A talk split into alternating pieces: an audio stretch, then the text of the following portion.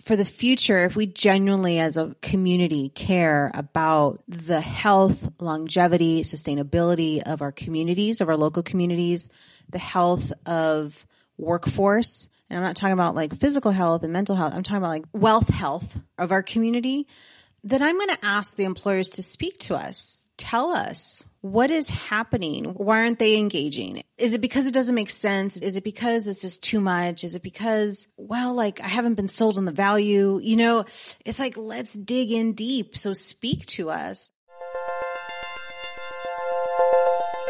The workforce landscape is rapidly changing, and educators and their institutions need to keep up.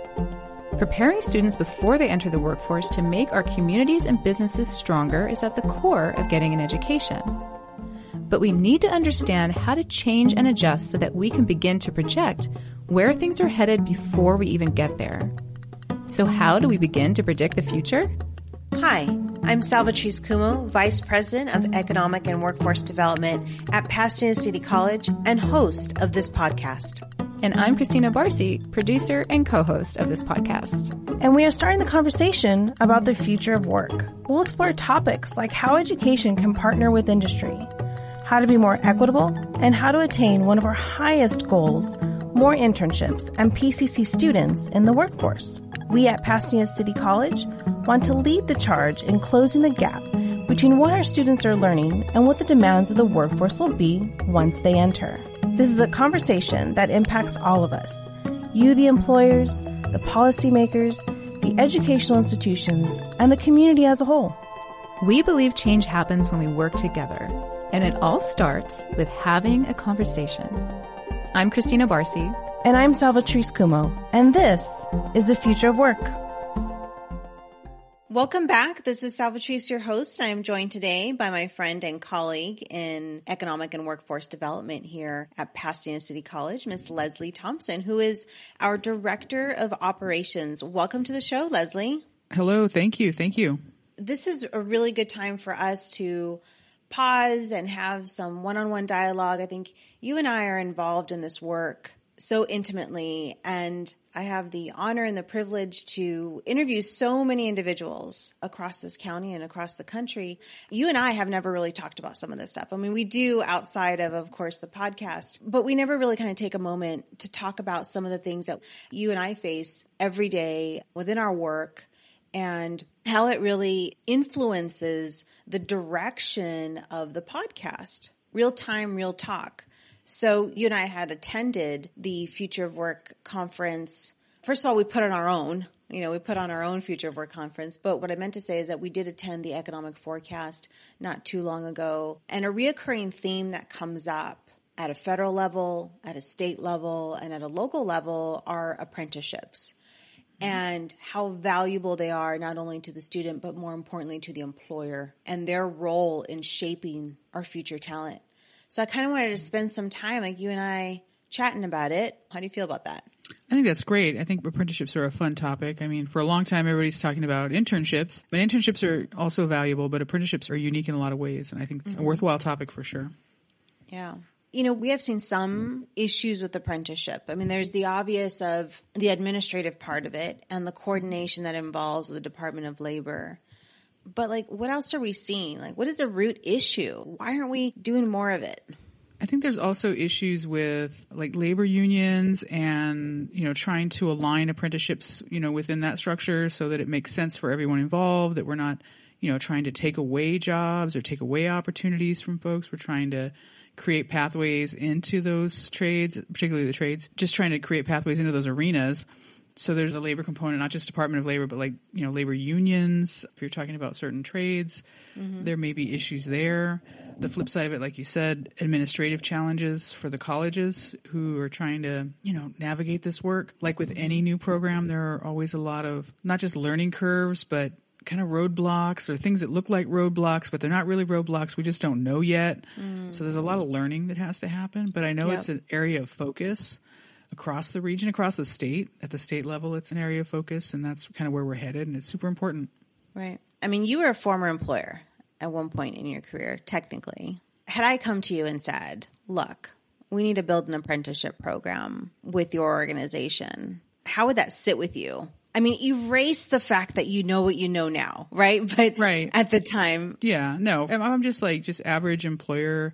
And I know we're talking about apprenticeships, but I also liken it to like even just internships. Mm. If someone were to come to you as an employer and say, I would like to create a partnership with you whereby I provide you with students to do work for you, but mm-hmm. here's a bunch of rules, right? It has to be meaningful. It's not like you can't bring an intern and like go fetch coffee, right? It's like it has to be tied to program of study. You have to meet all these rules. You also have to have all these insurances in place because we can't just send our students out there if you don't have all your ducks in a row. It would depend on the size of the employer. I think in the scenario that you're describing, I would consider myself a small business at that point. I mean, small to mid-sized business at that point. And I don't know that I would have had all those ducks in a row. I think I would have because it was, you know, tied to the college at the time.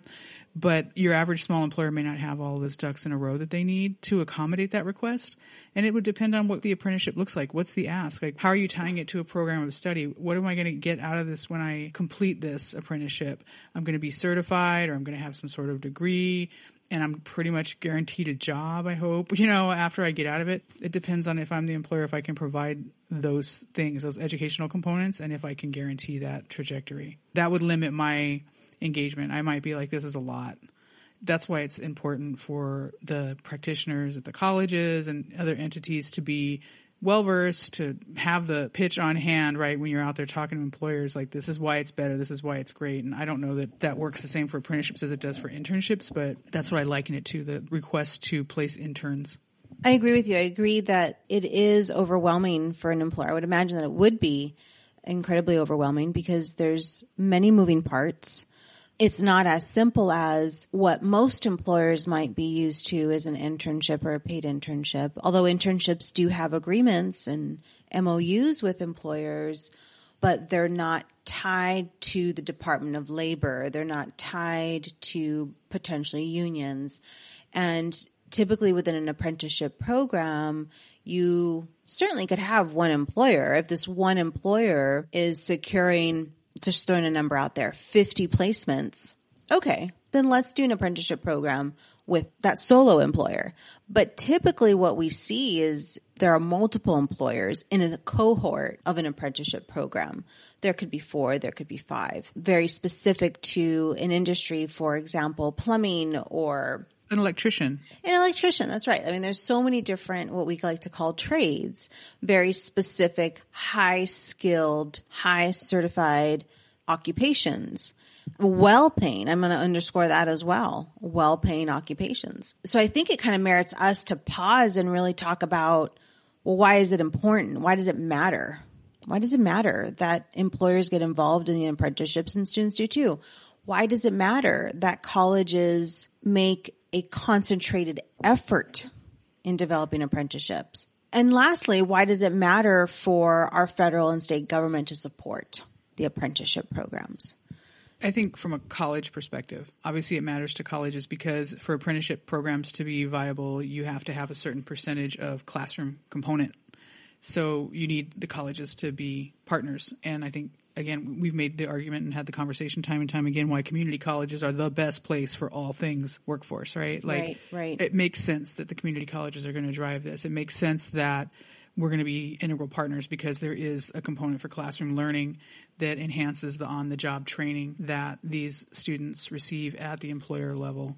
Yep. So the colleges have to be involved. Why is it mm-hmm. important for employers? Because they get a hand in actively kind of molding the workforce that they're going to be hiring from.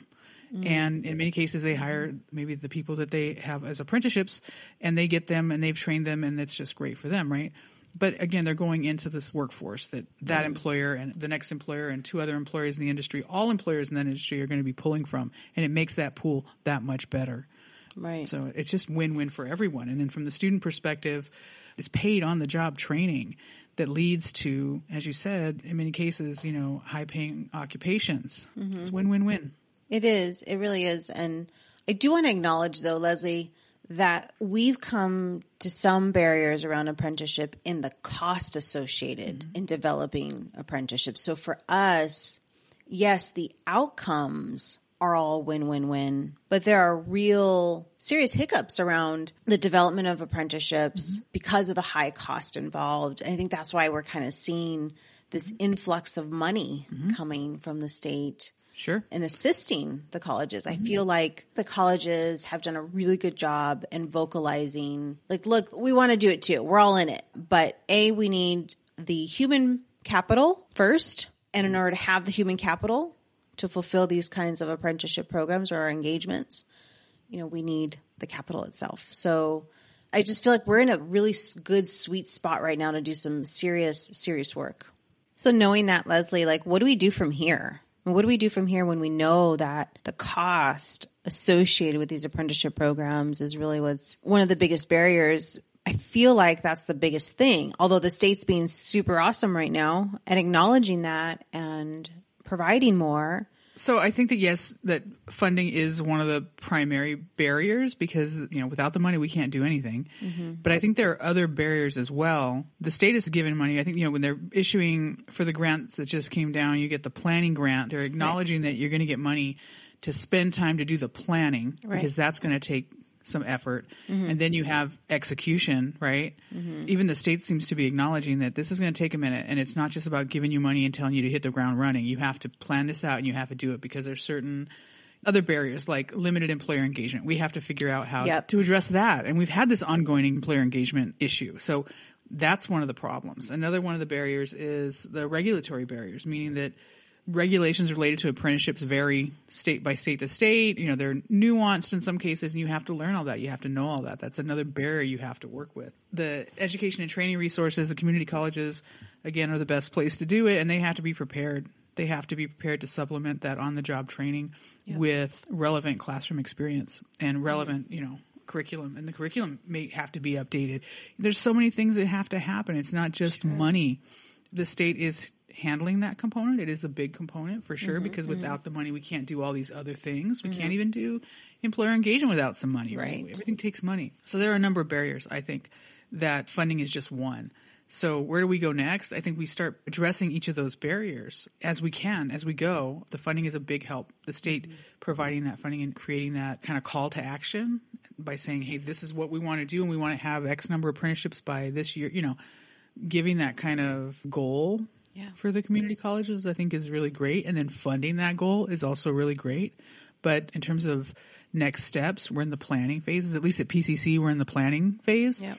We need to be intentional about that. And like, what does that mean? And how do we address all the other barriers? Because that's what the planning stage is about, addressing the other barriers. That's right.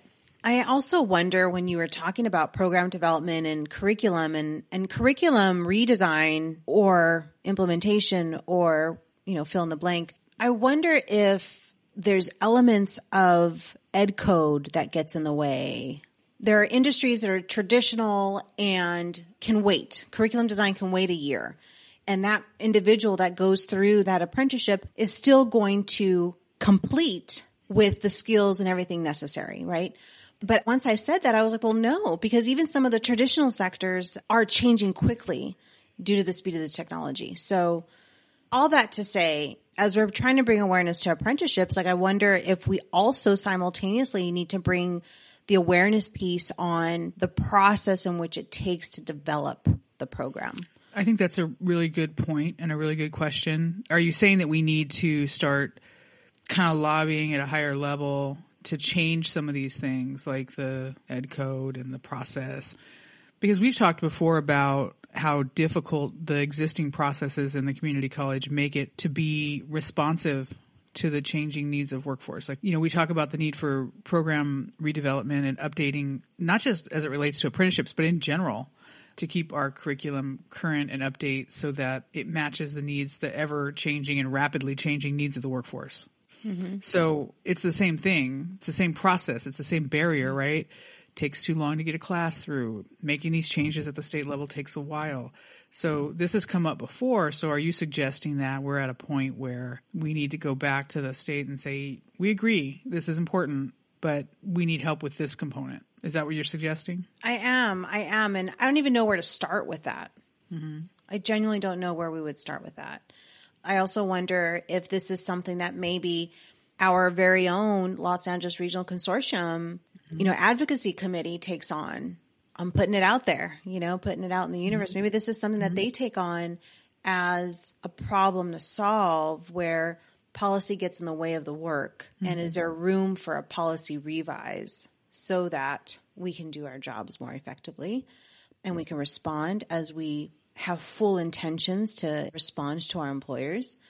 And I think the spirit and the, and the intentions are there, but there's, should I call it red tape? I don't know what to call it. But certainly levels of bureaucracy, levels of Yeah, because as the Los Angeles Regional Consortium, just full circle here, our very own LARC has initiated, you know, their Launch LA, where is this hyper awareness around apprenticeships and resources available to the employer, the student, and the college. You know, that momentum has picked up traction. So there's no stopping that train, and I don't want them to. But I feel like we need to have more of a intentional dialogue around the roadblocks. And so as LARC does the work, I feel like there needs to be a body that addresses that specific roadblock mm-hmm. and others that come mm-hmm. up that I think the state is willing to listen, I think, at this point. I feel really confident in that they're wanting to understand and listening and because it is important. It's important not only to the state, but it's important to us and practitioners in this space. I feel like the landscape is just right. You know, things are changing and I feel like right now would be the right time to do it. So how do we do it, Leslie? Uh, do we have to wait till July 1 when the new chancellor takes the reins? I don't know. I don't know. Maybe we can get her on this podcast and we can talk know. through it, you know? Yeah. That's not a bad idea. I would really enjoy that. So if you're listening, we'd love to have you on. I think these are real, real system barriers that we've got to address in a very thoughtful way. And what I mean by that, you know, it's crazy. Like I almost envision the problem on the board and we're just pulling it apart. Component by component, pulling it apart because it is complex. There's lots of moving parts to one thing, which is I want to develop a program, and there's 50 different components to that machine. Mm-hmm. It really merits, I would even say, someone outside of the community college system to come in and do their assessment of the issue and the problem and provide recommendations. Because sometimes i mean we could provide we i'm talking about collectively in the community college system you know we could provide what we experience but there's someone that needs to come in to really examine the system itself the technology that we use the policies that we follow the governance structures that we follow i mean there's so many elements there's so many elements so i just i feel like you need to do something about it leslie i feel like you need to start something I'm going to make a post-it note to that effect and I'll get right on that. Got that right here. Post-it note. You've got to. Yeah, You've I got it. to. It's actually, it's on my whiteboard, so we'll get to it. Yeah, yeah. But you know, I mean, these are real things, Les. These are real things that that we face. So what's the solution? Now you, you mentioned LARC and the launch LA component. Mm-hmm. Like what's that entail? Like what's going to happen with that? And how is that feeding into the employer engagement plan? And we heard yesterday they have their employer engagement plan is shifting and now they want to provide a hub of information. How does that feed in? You know, that might be us having this conversation as a follow up with Dr. McKeegan and doctor Fleming, who are leading the Launch LA efforts. But I feel like what they're doing is incredibly important and it's very much the outward facing, right? There's services and resources to those three bodies that we talked about employer, student, and college. uh, but there's internal nuances that I think that it's really not the LARC's job to do. It really isn't. But they go hand in hand. And I don't know. I don't know. What can employers Mm-hmm. do to help in this process? I'm putting myself in the shoe of the employer and I would ask myself, well, why does it matter to me? And, you know, we went talked about those things. But for the future, if we genuinely as a community care about the health, longevity, sustainability of our communities, of our local communities, the health of workforce, and I'm not talking about like physical health and mental health, I'm talking about like wealth health of our community, then I'm going to ask the employers to speak to us. Tell us what is happening. Why aren't they engaging? Is it because it doesn't make sense? Is it because it's just too much? Is it because, well, like I haven't been sold on the value? You know, it's like, let's dig in deep. So speak to us. I think that's the number one ask I would have with employers is just tell us, be honest and tell us what the real is out there. Because we as practitioners are in this bubble, right? And we're doing our thing, rightfully so. But we don't know all the trials and tribulations that our small business community or business community faces. Like we don't know what keeps them up at night. We don't. You know, and there might be things that we are just not aware of. So speak, like tell us, get involved, be a part of advisory committees, or just simply pick up the phone or shoot us an email or gosh, connect with us on LinkedIn. Let us know feedback. Like this is real. This is real talk. Here's what I'm facing as an employer. This is a real thing for me. Please consider that as you develop your programs. On the flip side of that, I'm an employer and you know what? It matters to me that we have a healthy local economy. And so I want to be that employer that is connected to an apprenticeship program so that I can secure placement. Mm-hmm. All of it is good. So any kind of communication mm-hmm. and feedback is good. That would be my number one thing.